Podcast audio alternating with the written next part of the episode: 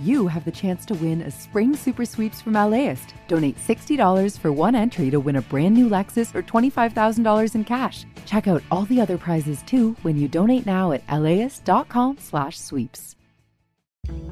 I'm Austin Cross. Join me for LAist's new live event series with the James Beard Foundation. We Are Where We Eat We'll go behind the scenes of LA restaurants. The kickoff event is May 22nd. Tickets at laist.com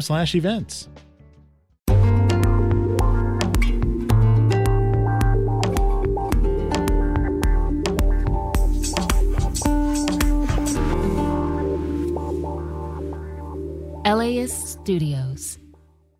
This is How to LA, the podcast that helps you understand this city and county, including what's on your ballot. I'm your host, Brian De Los Santos. As I'm sure you all know, it's a big election year, and the March primary is coming up fast. As journalists, we always get feedback that voting can be daunting, but people definitely know the issues they're concerned about homelessness, housing, the environment, even things like trash pickup. So, LAist journalists are gathering information on key races and have put together really helpful issue based voting guides. And that's what we're going to talk about again today the voter game plan.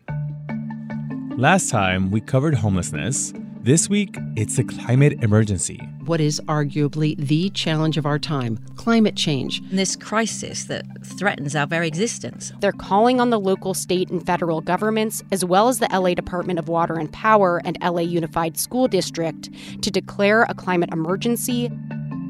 After the break, we'll get into what you need to know about your March 5th ballot if the climate crisis is something that matters to you.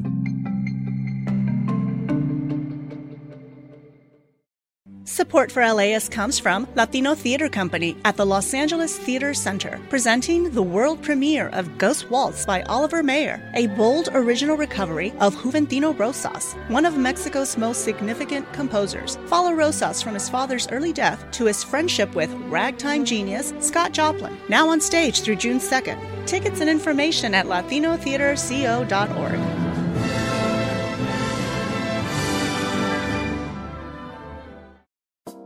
Support for LAist comes from Pasadena Water and Power, inviting everyone to join the ripple effect.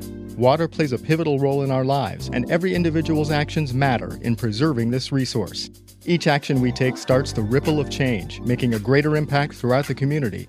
Be part of the ripple effect and learn more about water programs, workshops, and ways to save at pwpweb.com slash the ripple effect.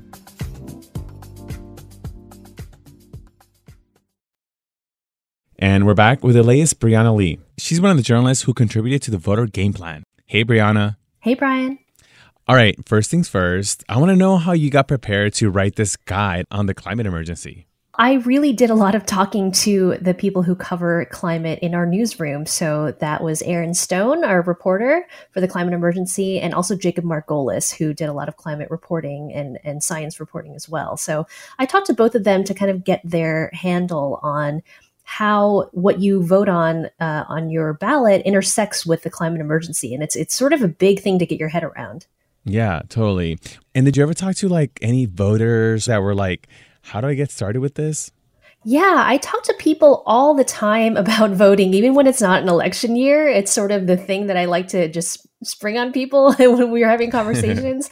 um, and I just talk to them about, you know, what are the kinds of problems that they tend to see in their neighborhoods and how do they go about trying to participate in fixing them? Do they think they even can do anything to fix them, including with voting? And I get the sense that, you know, a lot of people are really looking for ways to be part of the solution and and vote in a way that helps solve the problems that they see. They just don't necessarily see the connection between how the, the names on their ballot and the offices on their ballot with the issues that they care about. And the climate emergency can matter a lot in a presidential election and when it comes to your senator and congressperson, but the election guide that you put together shows how local leaders can have a lot of influence on these issues too. Can you explain that some more? Yeah, so at the local level, officials make all kinds of decisions about how your city and county are run.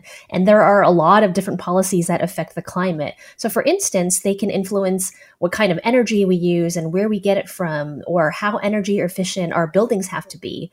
They also have a lot of say over things like how much housing can be built in your city and where public transportation goes. And all of that affects how many cars might be on the road.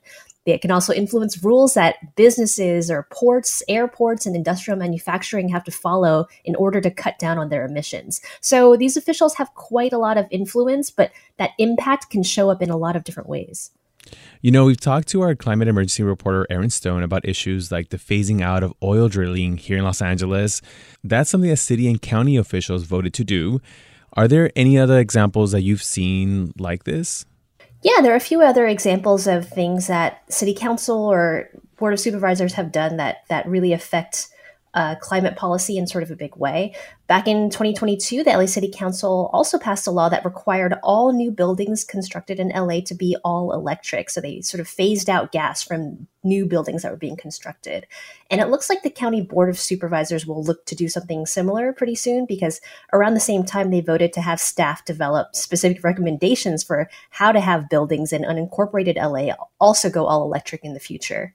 Last week, we talked about homelessness in LA, and you mentioned a few questions people should ask themselves as they think about who and what to vote for when it comes to that issue. What are some of the things that people should think about if they're concerned about the climate? So, it really helps to know some of the tangible ways that cities and counties can actually take action on the climate. This is a really big overarching issue.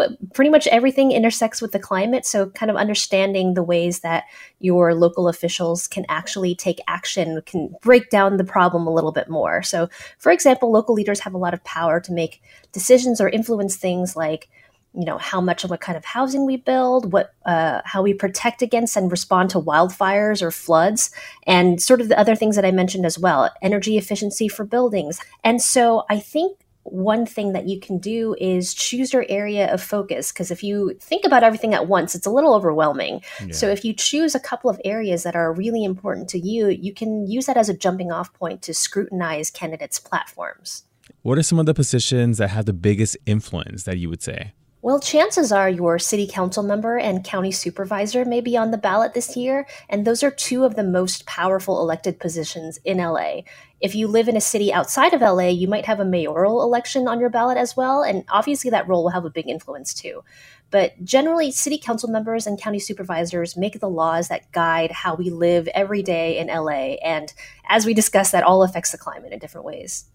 But the Board of Supervisors also sits on the board of directors for LA Metro. So they have a lot of say over mm. how Metro runs and decisions like how or how quickly Metro buses transition to renewable energy sources, which is something that's happening now. When it comes to state representatives, I feel like California has a reputation for having some of the most progressive laws in the country when it comes to the environment. What should people be paying attention to when it comes to their state senator or assembly person? So, in general, the state legislature sets the baseline for what cities and counties have to do across California. So, for example, they passed a law a little while ago that said every city and county has to have a composting program. And you might have heard something about this, the composting law, right? Mm-hmm. So your city might have already had this kind of program. I'm from San Francisco. We've San Francisco's had composting for a very long time, but other cities or counties that didn't have these kinds of programs were forced to take action. So that's something that can originate at the state level. So in general, you can think of areas where you wish your city or you wish other cities in California if they were doing more or they were doing things differently. If that's an area where state law could push everybody to move a little further, then you can focus on these state level races. There are some important dates coming up in February that people should know about and make sure they have their ballots ready to have their voices heard in the primary. What are some of those dates? Yeah, so February 20th is the last day to register online to vote for the March 2024 primary election. So that just means that um, it's the last day you can use the website for the LA County Registrar mm. to register um, for the election. If you miss that deadline, you can still register. You just have to go in person to a voting center to do it. You don't have the convenience of, you know, being able to do it online anymore.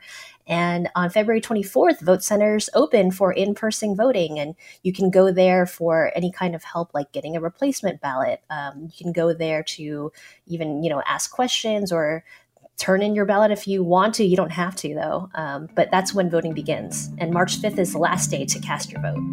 Brianna, thanks so much for joining me and breaking this down for me. Thanks, Brian. That was Brianna Lee, engagement producer for Civics and Democracy for LAist. You can read her guides on LAist.com. Just look out for the voter game plan. And that's it for us today. Bree will be back in a week to talk about voting on housing affordability. Tomorrow, we'll be speed dating. It's the next installment of our series about loneliness in LA and how Angelenos are finding ways to meet people and build community. Join us for that. This episode was produced by Monica Bushman. Our How to LA team also includes Erica Washington, Evan Jacoby, Megan Botel, and Victoria Alejandro. Our intern is Tony Morales. Our executive producer is Megan Larson, and our engineer is Hasmik Pagosian. Support for this podcast is made possible by Gordon and Donna Crawford, who believe that quality journalism makes Los Angeles a better place to live.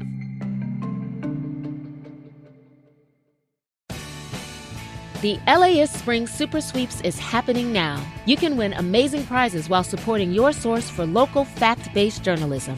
One lucky grand prize winner will get to choose a brand new Lexus or $25,000 in cash. Other prizes include an electric bike from Juice Bikes and $1,000 gas gift cards. Your donation of $60 gets you one entry to win, and the more you give, the more entries you get. Donate now at laist.com slash sweeps.